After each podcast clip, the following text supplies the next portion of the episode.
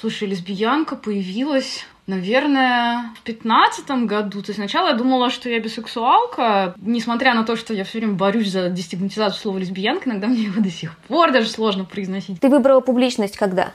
Мне кажется, всегда ее хотела. Кажется, я прям с детства хотела быть звездой. Естественно, у меня есть там этот большой медийный капитал, и со мной реально может быть там страшно общаться и страшно там поссориться, еще что-то. Нет, все по-разному. Некоторые до сих пор не хотят разговаривать. Не только про секс вообще ни про что не могут разговаривать. Там про эмоции свои не могут разговаривать, про секс не могут разговаривать. Ни про что не могут разговаривать, а я разговариваю, все пугаются, убегают.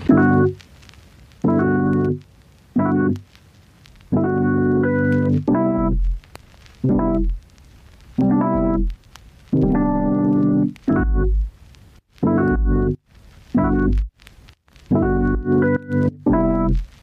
you. Всем привет! Сегодня среда и время нового выпуска, и мы знакомимся с новой героиней. Это Белла Рапопорт, феминистка, лесбиянка и исследовательница. И я ей очень благодарна за то, что помимо разговора о ней получился разговор о том, каково, будучи такой ресурсной, медийной и публичной лесбиянкой, с тем, во что превращаются конфликты вокруг нее и конфликты с ней. И спасибо Белле за то, что этот разговор, на мой взгляд, получился очень открытым и честным. Слушай, я перестала называть себя журналисткой э, какое-то время назад, потому что я поняла, что я разучилась писать журналистские тексты после всех этих мучительных лет в магистратуре. И, кроме того, многие журналистские тексты, которые я вижу, мне э, не нравятся, потому что, опять же, после там четырех лет в магистратуре я вижу, что они такие очень быстро, как бы, ну, то есть я понимаю, что это другая, как бы, сфера, да, то есть человек не может делать там research годами, но вот эта тенденция просто очень быстро что-то написать и при этом уверен уверена, что ты описываешь объективную картину мира какую-то, передавая там, типа, словами, которые просто транслятор, да, ну, короче, вот это мне не нравится, поэтому я перестала называться журналисткой, и тем более у меня теперь есть диплом магистрский, поэтому я себя сейчас называю общественной деятельницей и гендерной исследовательницей. Иногда еще социологиней, когда я думаю, что этот феминитив пропустят. А когда появилась лесбиянка? Слушай, лесбиянка появилась, наверное, ну, где-то там в пятнадцатом году, то есть сначала я думала, что я бисексуалка, ну, в смысле, думала, может, я и была, как бы, не знаю. То есть у меня был такой переход, то есть сначала я поняла, что с мужчинами вообще ничего общего иметь уже больше не хочу, потом мне понравилась девушка, потом я долго думала, как это все называется, потому что мой опыт вот этот вот э, гетеросексуальный, куда его вообще там приписать, несмотря на то, что я все время борюсь за дестигматизацию слова лесбиянка, иногда мне его до сих пор даже сложно произносить, и тогда я говорю, что я, типа, встречаюсь с женщиной, женщинами. Но, ну вот да, где-то да, наверное, в пятнадцатом году.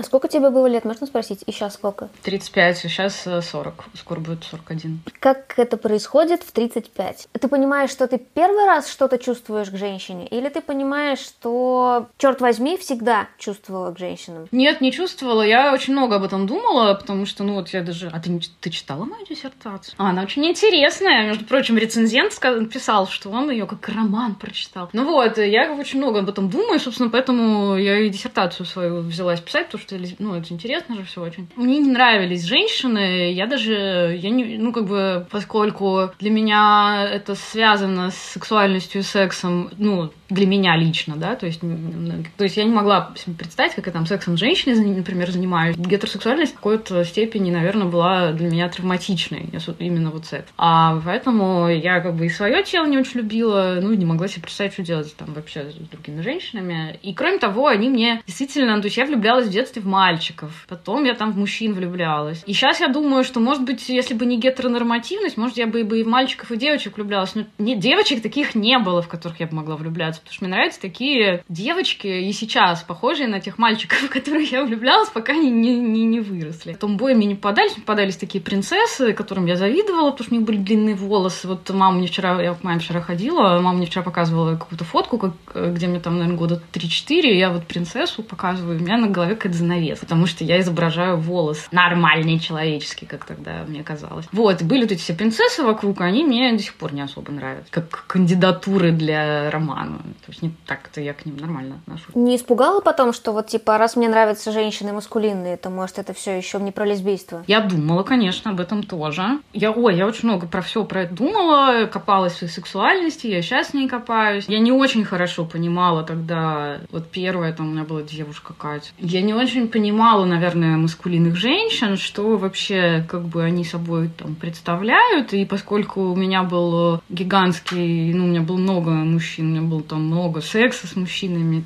очень. Я как бы вот когда мы там ругались или еще что-то, я сразу думала, вот везет себя как мужик. Потом вот мы там разговаривали, тогда еще общались с Надей Плунгиан, и мы как-то она там, она очень сильно на меня повлияла, в том числе там развитие моей научной мысли, которая связана с моей сексуальностью и так далее, да, и в общем вот мы с ней обсуждали, и как-то до меня не, до, не допирала, пока Надя мне действительно не сказала, что они же все равно, конечно же, не мужчины, у них совсем другая социализация, и маскулинные женщины стигматизированы, в отличие от, от мужчин, да. Ну и, в общем, я стала думать, не ищу ли я действительно себе мужчину без члена и все такое, но потом вот э, как через какое-то время, не помню, правда, когда, я поняла, что, конечно, нет. Когда я стала думать, что мне нравится в этом вот сексе с женщинами и так далее, я вот поняла, что мне очень нравится вот эта маскулинность, которая, когда мы раздеваемся обе, да, и мы становимся похожи. Э, типа, я вот феминная женщина, она маскулинная, и мы как бы похожи, и это как бы сбрасывая одежду, это какой-то очень для меня возбуждающий момент. Я как бы присваиваю ее маскулинность тоже, наверное, каким-то образом, потому что она там для меня связана с чем-то, чего, как мне всегда казалось, мне там не хватает, не знаю, дерзость, там еще что-то. Ну, как бы были такие мысли, но потом я много думала, и они ушли. А отношение к сексу, получается, было каким-то барьером, который тебе нужно было преодолеть с тем, что ты не знаешь, что делать женщине? Или когда она уж когда какая-то женщина тебе понравилась, это происходило естественно? Не, ну когда я не знала, что делать с женщинами, я и не думала с ними там. Ну, то есть нет, когда я думала о женском теле, и я не понимала, что с ним делать, в смысле, что оно мне не нравилось, я думала, что вот эту штуку, что в нее лицом, что ли? Серьезно. Тогда как бы нет. А потом, ну да, я пугала, немножечко переживала, потому что когда были мои первые партнеры мужчины, они меня там чему-то учили, что-то там делать, и это всегда как, ну, в общем, это как не очень легко, на самом деле, для меня. Мы потом обсуждали с моим другом геем это решили, что мужчины должны спать с мужчинами, потому что мужчинам нравится делать все, что мне не очень нравилось. Ну, я, да, боялась, что было как-то, что будет все как-то там сложно, опять мне там годами придется учиться всему, но вот мои первые девушки, я, они что-то себя не очень давали трогать, но та, которая там дала себя потрогать наконец-то, я такая, ой, оказывается, все понятно. И вообще как дома. Вот. Ну, потом, правда, оказалось, что все женщины разные, и все-таки не со всеми, как мы, мы не со всеми друг другу подходим там в сексуальном плане, и тоже не все как бы мне удается, но, в общем, как бы нормально. Ты говоришь, не разрешали трогать, это ты, получается, встречала вживую стоун-бучей? О, ну не, нет, но они не были стоун-бучи. Ну, как бы у нас, может быть, э, у нас просто... Это были женщины, с которыми не было продолжительных каких-то отношений, может быть, они не чувствовали достаточно... То есть они не были потенциально теми, кто вообще никогда себя не дает никому трогать, но вот первое время... Ну, или, может быть, они там думали, что вот я такая неопытная, и, может быть, надо меня там как-то поберечь, и пускай я полежу, я не знаю. И я не очень... Ну, то есть я чувствовала, что этот секс, он гораздо более... Я заметила, что он, в отличие от секса там с э, мужчинами, с теми, которые у меня тогда были, то есть я не знаю, я думаю, сейчас молодые какие-то мальчики адекватнее себя ведут, да, ну то есть это как бы штука, которая завязана больше там на процесс, чем на результат, например, да, и, в общем, все, что они делали, было круто, но что-то было не то, и я не понимала, что, что-то, что-то меня там смущало, и вот когда я, у меня появилась возможность тоже там быть активной, я поняла, что мне нравится, э, когда происходит все обоюдно, да, то есть это не были стоунбучи, ну, в смысле, я знаю, я сейчас как бы пару таких знаю, но у меня таких нет, не было. Ты считала нужным сказать этим женщинам, что ты, э, что это твои первые разы с ними? Ну, в общем, просто про меня же все все знают. То есть я же как бы, ну, публичной деятельностью занимаюсь там где-то с 12 года, и там, когда случился вот этот вот переход там от гетеросексуальности к лесбийству, практически в прямом эфире это было, но все равно, ну, у меня есть какие-то другие там вещи, какие-то штуки, которых там я стесняюсь в своем теле или еще там что-то, все равно мы разговаривали. Ну, я не очень умела это делать. А потом у меня появилась психотерапия, я стала как-то лучше уметь, и тогда вот у меня появилась эта девушка, с которой мы впервые там нормально так поразговаривали перед сексом обо всем. Ну, в том числе о том, какие у меня там травмы остались от гетеросексуальности, что я типа не всегда знала, когда я хочу что-то делать, а когда я считаю, что это надо делать, потому что это понравится там партнеру, и что я не могу там расслабиться. Ну, мне до сих пор нужно какое-то... И я думаю, это вряд ли изменится. То есть мне нужно много времени, прежде чем я готова там, к физическому контакту. Вот. И разговоры по-прежнему мне нужны. Но того, что я там что-то не умею делать, и это все у меня в первый раз, нет, я как-то не стеснялась. Просто сама, пойдя в терапию, начала говорить, и партнершам ок было отвечать, или ты чувствовала разницу, что вот прям не разговаривали лесбиянки, а потом раз, и все говорят активнее и охотнее про секс? Нет, все по-разному. Некоторые до сих пор не хотят разговаривать. Не только про секс вообще ни про что не могут разговаривать. Там про эмоции свои не могут разговаривать, про секс не могут разговаривать. Ни про что не могут разговаривать, а я разговариваю, все пугаются, убегают. Страшное дело. Моя боль. Я не знаю, как задавать такие вопросы, чтобы это не звучало по-иджистски, но возраст все равно в лесбийстве как будто возраст влияет на именно вот эту вот готовность говорить. Да. Но это не возраст, я думаю, что это не иджизм, ну, потому что я же тоже это заметила. И в диссертации меня написано. Ну, в смысле, это поколенческая просто тема. Это же, ну, как бы, поэтому это не иджизм эйджизм, ну, это как бы реально поколенческая тема. То есть есть вот лесбиянки, которые, опять же, тема, вот они не любят разговаривать. Те, кто там не тема, они, может быть, ну, тоже от человека зависит. Там сейчас есть еще там в активизме вот этот вот дискурс, что мы все-таки там заботливые все друг о друге разго- э, разговариваем, поэтому это теперь стало таким ну, новым правилом взаимодействия. И все как бы вроде как, опять же, из этой среды сначала так себя ведут, а потом оказывается, что все все равно у всех много проблем, и ну, как бы разговаривать не все умеют. А у тебя есть этот какого возраста женщинами ты не встречаешься? Слушай, ну я, короче, вот это, наверное, прозвучит по-иджистски, но я не знаю, я все время... Ну, мне не нравятся мои ровесницы, не знаю почему. Может быть, потому что большинство из них одеты, как э, Диана Арбенина там 15 лет назад, я не знаю. В общем, я в основном встречаюсь с теми, кому около 30. У меня была один раз девушка, который был 20, но это было сложно, и сейчас я на такое уже не пойду. Ну, это было недолго. Ну, просто я думаю, что потому что я как бы была такая вся переебанная жизнью, ну, не была и есть, да, она не понимала, что вообще, почему там, почему меня там от того триггерит, от всего триггерит. И э, как бы хорошо, я надеюсь, что ей не придется быть такой переебанной жизнью, как мне, и может она и не будет все это понимать, но мне нужны, видимо, тоже люди, у которых есть ну, травмы, чтобы мы, мы друг друга лучше понимали, да, то есть поэтому вот сейчас там в Тиндере наверное, ну, ну, может, 27, вот с этого где-то возраста. А как ты с темой познакомилась? С темой? Слушай, ну вот я интервью брала. А когда, ну, вот тебе 35, и ты такая, опа, женщина, и я пошла гуглить все, что найду. Ну, нет, наверное, я не гуглила. Я же была уже там вся такая правозащитница, я не знаю, писала статьи для Букобока там какие-то. Для меня было сложно перейти от вот этого как бы союзничества, что я такая, я поддерживаю, да, вот другого ЛГБТ, да, то есть перейти самой в разряд этого другого и говорить от первого лица. Почему? Ну, не знаю, потому что это связано все-таки с это как раз связано с уязвимостью, потому что когда ты гетера и говоришь такая, я, значит, борюсь за все на свете права, а с другой стороны, когда ты лесбиянка, и ты говоришь, я борюсь за лесбиянок, и как бы меня гораздо больше вещей задевает, там гораздо больше вещей замечают. Я поссорилась с многими феминистками тогда, потому что там, например, меня, я вижу, что они, например, обсуждают, мы должны давать интервью всяким там домашним очагам и так далее, рассказывать про своих мужей, чтобы никто не думал, что мы все там лесбиян, которые убивают мальчиков. Я прям помню, вот такой срач был из-за этого. Я говорю, а можно как-то не употреблять лесбиянок в таком вот контексте? Потому что вообще-то есть живые лесбиянки и феминистки, и как бы, и когда вы так вот, типа, нет-нет, не подумайте, что мы вот эти, вот это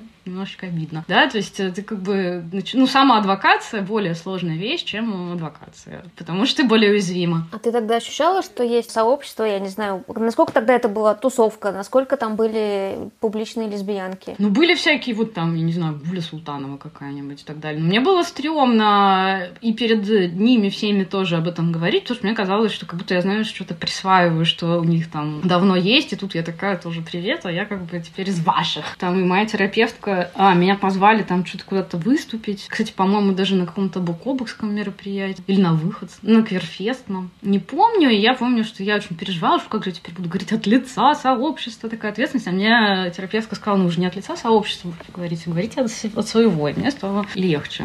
И я, да, в общем, стала стараться говорить от своего, и тогда все стало хорошо. Ну, а как вот этим вообще ощущением баланса? Потому что я понимаю, что даже сейчас еще, как только ты начинаешь о себе что-то говорить, тебе сразу хотят э, всучить это трудовой договор на работу лесбиянки, и нужно прям клеймер всегда давать, что я не могу говорить за всех, я не могу говорить за всех. Но это тяжело, и тебе все равно, если говорят какое-то обобщение в ответ, ты там... Короче, это постоянное напряжение, как, как сказать так, чтобы это ощущалось, как это мой опыт. Я, может быть, могу говорить о том, что я видела, и какой был опыт вокруг меня, но я не лесбиянка всея Руси. Ну, я так примерно и говорю. И, ну, то есть, я, поскольку я же еще и феминистка публичная, да, тут от меня там все время требуют от лица всех женщин высказаться, от лица всех феминисток и от лица всех лесбиянок. И все говорю, я не могу высказаться от лица всех феминисток, всех лесбиянок. Я могу говорить о себе. Я могу говорить о том, что я изучала, но, в смысле, кого я изучала, какие выводы я из этого сделала. Но, опять же, это, типа, мой опыт, моя оптика, мои выводы, да, ну, то есть, это все интерпретативно. То есть, вот так вот я все время говорю, особенно теперь, когда я еще и, значит, академическая женщина, и меня просто, ну, даже не потому, что это такие вот правила, так надо говорить, а просто я не чувствую, как бы, возможности говорить вот так вот обобщающе, опять же, как там какой-нибудь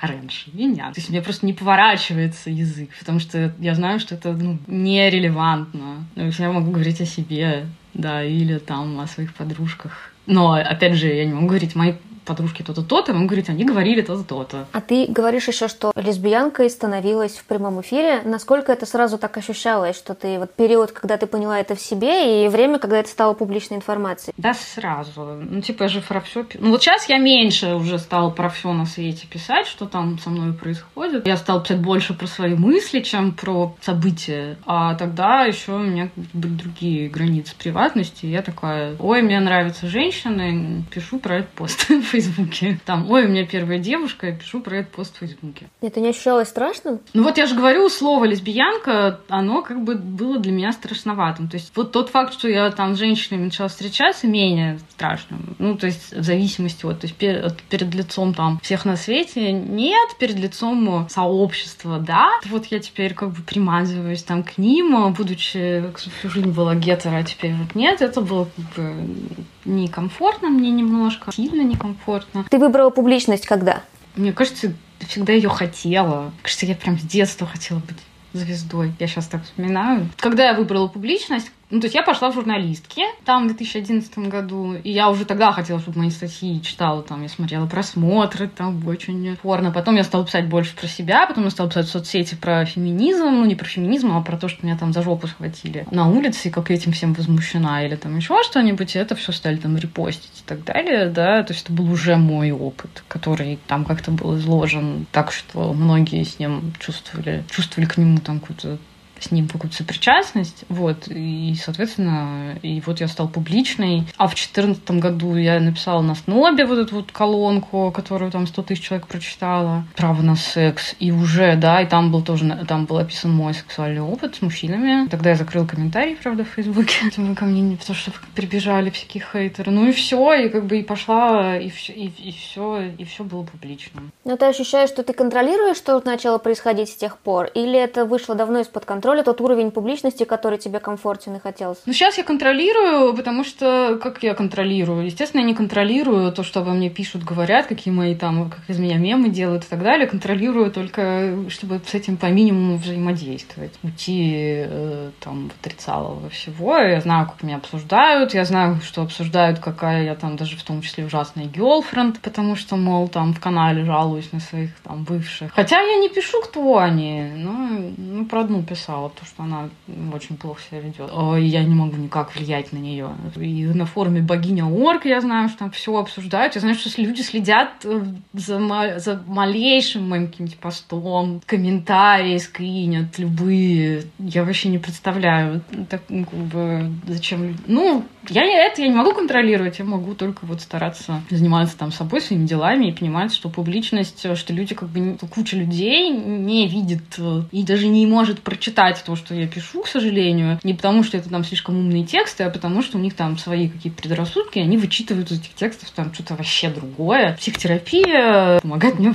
понять, что это я не контролирую. Контролирую только свою жизнь, свое там сознание. И теперь я стараюсь не читать там вот это все, что мне пишут. Ну, хотя, опять же, да, я стала гораздо меньше писать про там совсем какие-то личные вещи, но, наверное, не из-за хейтеров, а просто сейчас нет в этом потребности. А ты в какой-то момент ощутила, что вот теперь у тебя столько ресурса, и понятно, что по сравнению там с гетеромужчинами мы о разных привилегиях, о разных ресурсах говорим, но что вот ты пишешь, ну, например, сообщение, и там из него, ну, мне в Казани совершенно непонятно, о ком речь, но, например, если это люди из твоего круга общения в Питере, опять же, из региона кажется, что есть все-таки, что эта тусовка другая, ты понимаешь, что это все все равно завязано на каких-то личных знакомствах, личных ссорах, личном чем-то, но так как это очень такая публичная, медийная тусовка из Москвы и Питера. Опять же, остальным нам всем в регионах она ощущается как, как что-то, ну, такое фундаментальное, колыхание внутри которого влияет на нас всех. Хотим мы этого или нет. Возможно, внутри самой этой тусовки не ощущается, что у нее так много влияния. Ну, короче, в какой-то момент ты увидела, что вот ты пишешь пост, и все равно есть там 40 человек, которые могут понять, о ком речь, и что они там, 40 человек, решит больше с этим человеком не общаться, догадавшись, о ком там речь. И что у тебя есть такое влияние, и что ты ты более ограничена в возможности, например, просто вот мог быть Телеграм, где ты можешь просто поныть, а теперь это Телеграм, в котором, если ты просто поноешь, то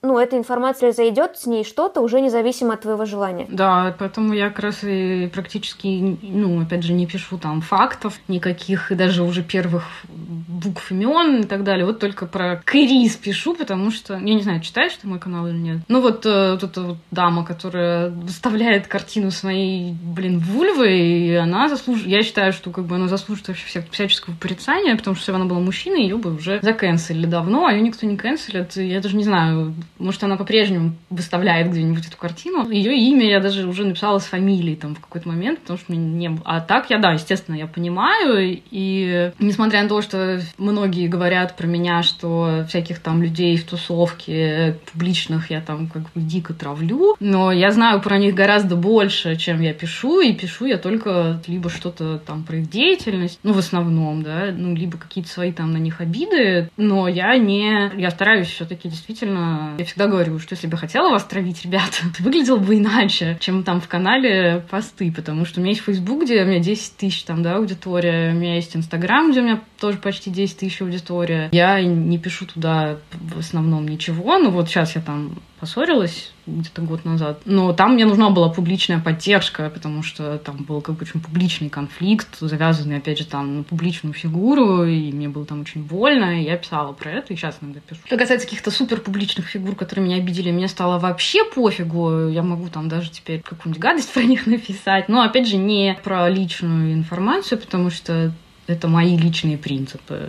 Но как бы там что-нибудь постебаться над ними я могу, а над какими-то людьми, у которых меньше влияния, чем у меня. Ну, то есть, естественно, я знаю, что оно у меня есть. То есть, я не буду там плакаться и говорить, что у меня... А как ты это ощутила? Когда, как первый раз ты поняла, что опа, теперь мне нужно подумать, прежде чем писать, что я привыкла писать. Это было связано не с количеством моей публичности, потому что сначала я реально писала, сейчас мне даже неловко перед этими людьми, что я, ну, как бы я просто, мне нужна была валидация моих каких-то там чувств и того, что со мной происходит в отношениях. Я писала там про это публично, но без имен тоже, опять же, но все равно все, конечно, могли понять, кто это. Потом, ну, просто, опять же, психотерапия, и валидации мне нужно стало как бы меньше, то есть она мне по-прежнему нужна, и я людям, которые мне запрещают обсуждать себя с подружками, ну, в смысле, я с такими людьми, наверное, не буду и вообще ничего общего иметь. Мне нужны там близкие люди, которые понимают, что если что, я буду обсуждать их с подружками, потому что, ну, это важно. Я не хочу в собственном соку там как бы вариться и не понимать, что со мной происходит. Вот у меня была в прошлом году такая партнерша, которая... Ну, то есть меня, если мне говорить, там, вот у меня такие границы, меня можно, в общем, вокруг пальца обвести, потому что я хочу быть, не хочу там нарушать ничьи границы, все такое. В общем, она вообще очень сильно скрывала все, что и мне повелела, а поскольку там был... Ну, она у меня деньги украла, еще там что-то, и я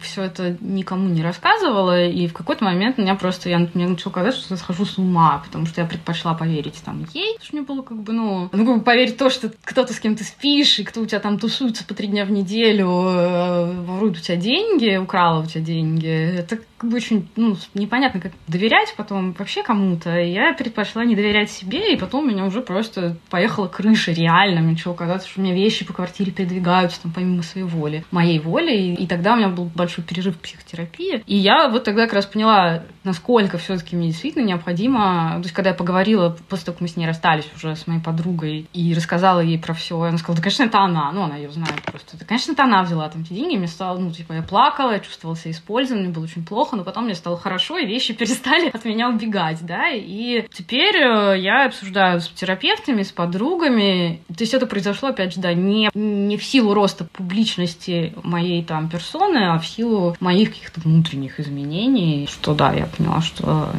это не классно по отношению к другим людям. Когда-то мне было там страшно, что про меня тоже кто-нибудь что-нибудь плохо напишет. Сейчас мне, я, у меня уже настолько, про меня уже столько всего писали, а в том числе там подруги бывшие. Ты говоришь, мне насрать э, на самом деле, даже если вот Крис, например, говорит, что я ее травлю. Меня передали, что когда вот там я попросила снять картину, она всем рассказала в этот момент, что я ее травлю таким образом. Выбесила, но как бы я понимаю, что это я не могу тоже опять же контролировать, но я могу контролировать. Я могу своим принципам соответствовать. Но да, я не публикую там, не знаю, фотки. Я даже когда у нас все хорошо с кем-то там, я не пишу про них, не публикую их фотки, потому что, во-первых, даже помимо того, что я могу там про них что-то плохое наговорить, просто ну, у меня есть много хейтеров, которые могут ну, как бы набежать к этим людям даже когда все хорошо. Ну, в смысле, у нас все хорошо, но тут я публикую фотку, мало ли там что, да, и поэтому я этого не делаю. А как в этом всем ощущать разницу в... Я не знаю, когда это какая-то информация или интервью уходит в внешний мир, это очень, очень не про фем. Это скандал, это срач, это точно хейтеры, а когда это внутритусовочно происходящие ссоры, они же полная информация есть только у участников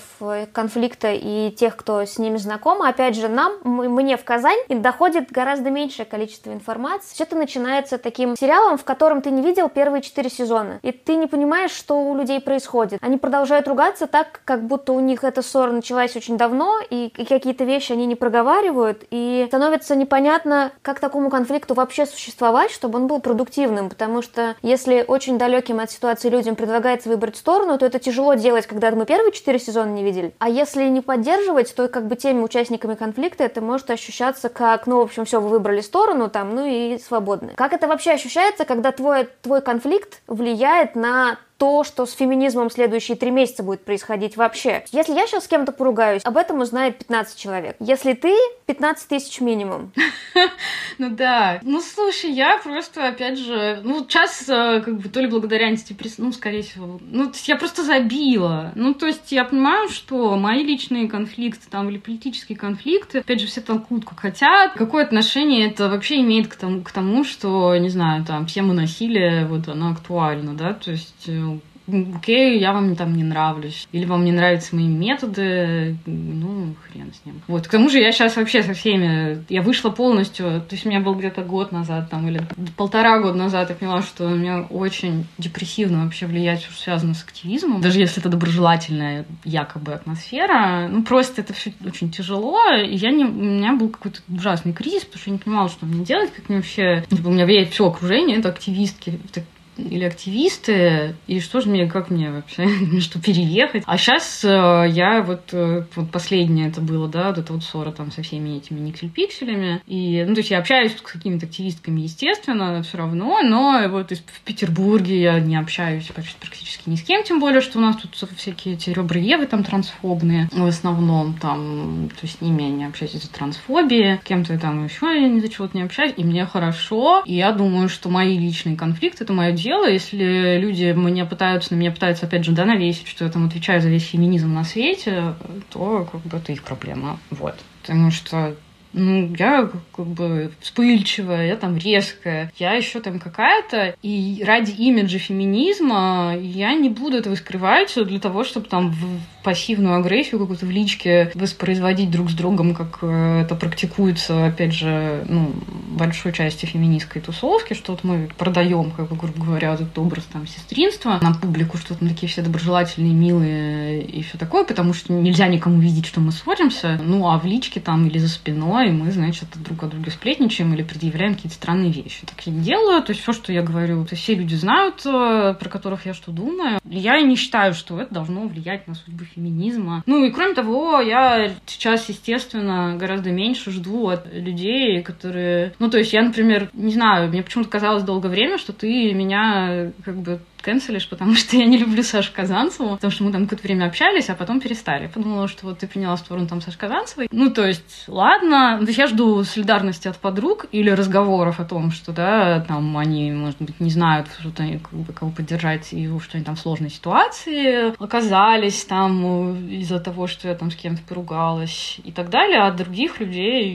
я не жду ничего, я не знаю, как им быть, что, что им делать. Может быть, им не надо занимать никакую сторону, или надо, не знаю. Нет, тогда мы перестали общаться, мне казалось, что потому что у нас было настолько разное медийное ощущение себя, что мне очень было страшно поругаться с тобой как-то о чем-то, потому что я уже познакомилась с парой исследовательниц, которые сказали, что из-за кто-то, короче, из-за какой-то ссоры с тобой они больше не могут брать интервью в Питере. И я испугалась, что я не готова к конфликту сейчас. Я очень люблю общаться с людьми, с которыми я могу быть не согласна как угодно. Но если я ощущаю в себе силы это писать, а тогда мы только начинали общаться, и я при этом ощущала огромную разницу именно с иерархичной стороны. Угу, ну я понимаю, да. Я тогда была очень новой лесбиянкой, и журналистская идентичность тогда была уже сильна, но она никак лесбийскую. Короче, это не прибавляло уверенности лесбиянки во мне. Ну, я тоже была новая.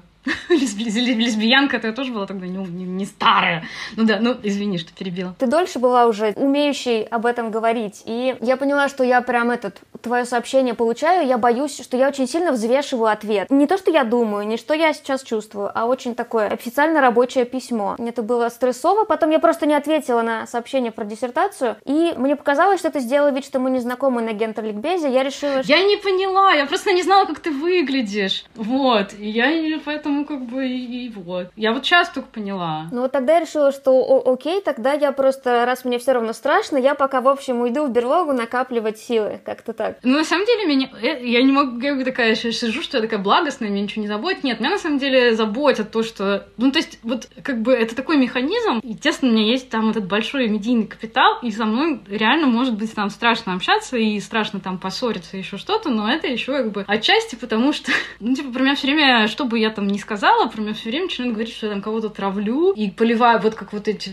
там у них прям дискурс сложился, они одинаковой формулировкой, все говорят, Белла поливает нас говном и помоями. Это неправда. Ну, то есть, черт. И когда там, опять же, я поддерживала этого Колю Горбачева в конфликте с Казанцевой, я же не пис... Мне стали активисты писать, Белл, ты делаешь Сашей то же самое, что с тобой делают хейтеры. Но я никогда не писала там, я не знаю, Саша Казанцева убогая, уродливая мразь, типа, пускай она сдохнет. Я писала, Саша Казанцева поступила там нехорошо.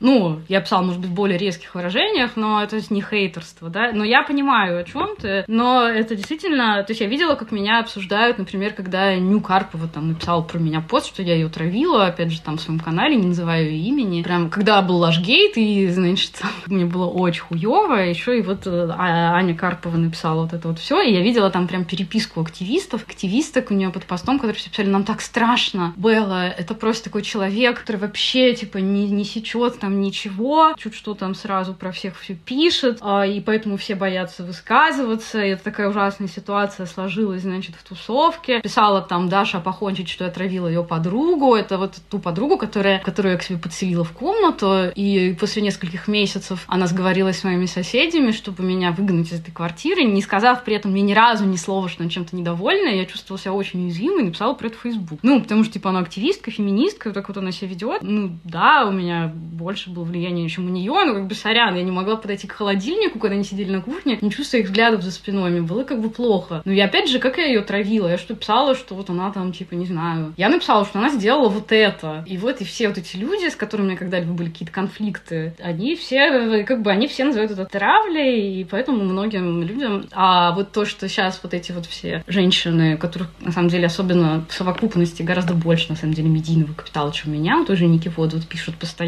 что я клевещу на них и поливаю говном, у меня как раз гораздо меньше стало контактов из-за этого всего. То есть, да, меня там где-то не публикуют, кто-то со мной не общается, с какими-то подругами, какие-то подруги мне сказали, что я ужасно неэтичная, я с ними тоже стала общаться и так далее. Вот. Ну, в общем, мне жаль, что как бы... Но ты не ощущаешь, что если у человека меньше ресурса, то иерархичность создает эту травлю? Ну, просто и не только она. Не, не важно, что ты говоришь. Важно, что если это человек, у которого нет площадки, и ты, то что бы ты ни сказала, он не может ответить так же. Так я, не, так я и, не, и не делаю этого. Опять же, я не могу сказать, что у Саши Казанцевой меньше ресурсов, не могу сказать, что у Никсель Пиксель меньше ресурсов. Ну, у них, ладно, у них есть ресурс. Ну, так а про Ну, вот. А то, например, когда поссорилась, опять же, вот с ними со всеми, там было же, ну, какое-то количество человек вместе с ними, то есть я же не только с Никой поссорилась, да, там была Оля Размахова, у которой меньше ресурсов, чем у меня. Там была Мили Оли, которая, у которой меньше ресурсов, чем у меня, ну, кроме того, она, может быть, не знала о моем конфликте. Там был тот же Боря Конаков, с которым сейчас мы помирились, но мы тогда перестали с ним общаться. Я же ни про кого из них ничего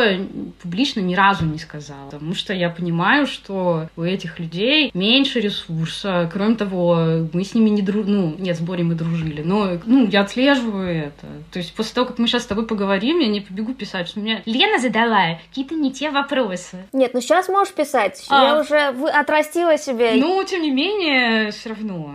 То есть я, я, несмотря, опять же, на все, что про меня говорят, я не пушистая, естественно. Я никогда не говорю, что я пушистая. Я могу быть вообще реально очень злобной, там, еще какой-то. Но я, как бы, осознавая это я все-таки э, реально очень сильно секу, что публично я говорю да, про ту же, про ту же Казанцеву. Ну, я сейчас знаю просто ужасное количество срачей, от которых мне плохо и они все не существуют публично почти. Публично доходит очень такая обрывочная информация, типа кто-то куда-то не ходит больше. Это, это ощущается как такая ловушка. Ты не можешь сделать эту всю ситуацию публичной, потому что на самом деле это все в основном на личных взаимодействиях основано. И оно не имеет отношения к конфликту. Но как, как в публично уходит какая-то часть информации, другим людям тоже что-то с ней делать приходится. Если там лесбиянка, которая мне нравится, куда-то не ходит, мне туда тоже не ходить? Что происходит? Что случилось? Я прекрасно прекрасно понимаю, как может быть 90% ссоры существовать только в личке, но 10% ее известно. Естественно, это все выглядит ужасно со стороны, потому что 10% конфликта, когда неизвестно начало, выглядит ужасно, оторванным от контекста. Неясно пока мне, как бы нам всем нормально разговаривать.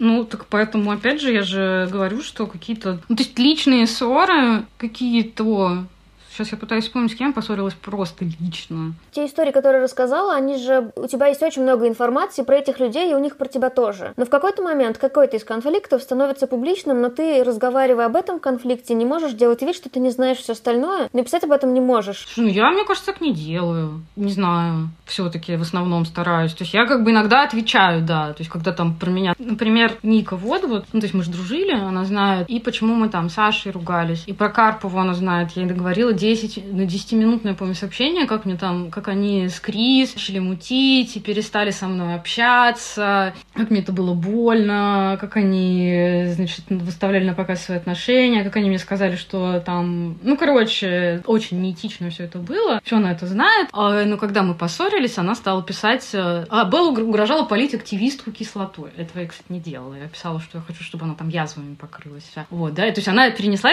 активистку. То есть как будто у нас был политический конфликт. Ну, ты считаешь, что вот эту ссору, как бы, она ну, не имеет отношения? То есть я же поссорилась... Но этот конфликт, вот, по крайней мере, если уж мы о нем заговорили с Никой, он ощущался дыркой в личной коммуникации. То есть если бы у вас не было личных отношений, кажется, что у тебя бы не вызвало чувств. Ну, конечно. Ну, я, ну а я и не скрывала. Но это личный конфликт. Ну, то есть это, это личные отношения, которые из-за фигур всех участниц стали политической ссорой на несколько месяцев. Ну, я считаю, это отчасти политической ссорой, потому что это же речь шла о публичной поддержке. То есть я бы, если если бы они не к толокну пошли, а там, не знаю, я бы увидела, что они общаются с какой-нибудь там с той же Карповой, который не особо там где-то известен. Ну, может быть, это был, выглядело иначе, но мне нужна была публичная именно поддержка, потому что в окно публично как бы сделало мне очень больно в тот момент, когда на меня просто обрушилось гигантское количество медийного хейта, то окно присоединилось к нему и очень активно, и поэтому мне нужна была публичная поддержка, и, собственно, всю суть этого конфликта я там по 10 раз излагала. Поэтому, ну, как бы мои,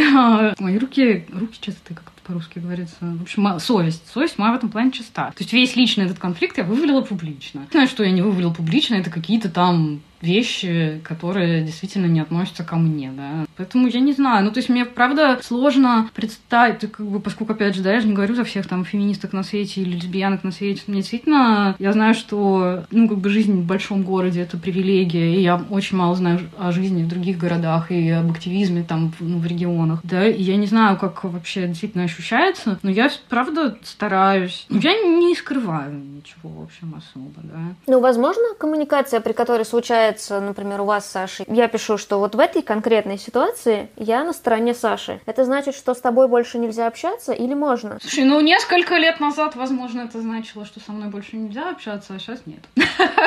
А что изменилось? Ну, терапия, антидепрессанты переоценка вообще всего. Я больше не делю мир прям такой черно-белый уж. То есть я люблю, конечно, то есть у меня есть там подруги, с которыми мы вообще не стесняемся в выражениях, когда мы там всех обсуждаем, ну, естественно. Ну, то есть я не хочу этого делать публично, не потому что я этого стесняюсь, ну, просто это некрасиво, это не, не, не касается других людей, но я не буду этого скрывать, что я это могу делать, я не буду делать вид, что я супер милая. Там. Вот эта вот идентичность, что я не супер милая, и я могу не нравиться людям, и это ты долго принимала? Ну, типа, тебе важно было, чтобы ты нравилась людям публичным, или ты... Да, мне было очень важно, мне сейчас иногда важно. Ну, это зависит от моего количества, от моего ресурса, то есть, опять же, не всегда такая благостная, как сейчас. А я могу быть вообще ужасной депрессии, думать, что меня все ненавидят, плакать, читать какие-то комментарии от каких-нибудь публичных персон, там, очень снобские. Например, вот Наринская про меня всегда писала очень снобские комментарии. И там, например, в пятнадцатом году, вот когда был телочка Гейт, и я тогда еще, у меня была журналистская идентичность, она была для меня очень важна, и у меня не было журналистского журналистского образования, и вообще я считала себя очень тупой. То есть пока я не поступила в ЕУ, к которому у меня тоже масса претензий, и про которые, кстати, тоже не все пишу, что знаю, потому что это не мои, к сож... ну, может быть, к сожалению, там есть вещи, которые, блин, должны быть озвучены, но не мной. В общем, да, в пятнадцатом году, когда все эти, значит, заумные журналисты писали про меня тоже какие-то очень снобские, противные,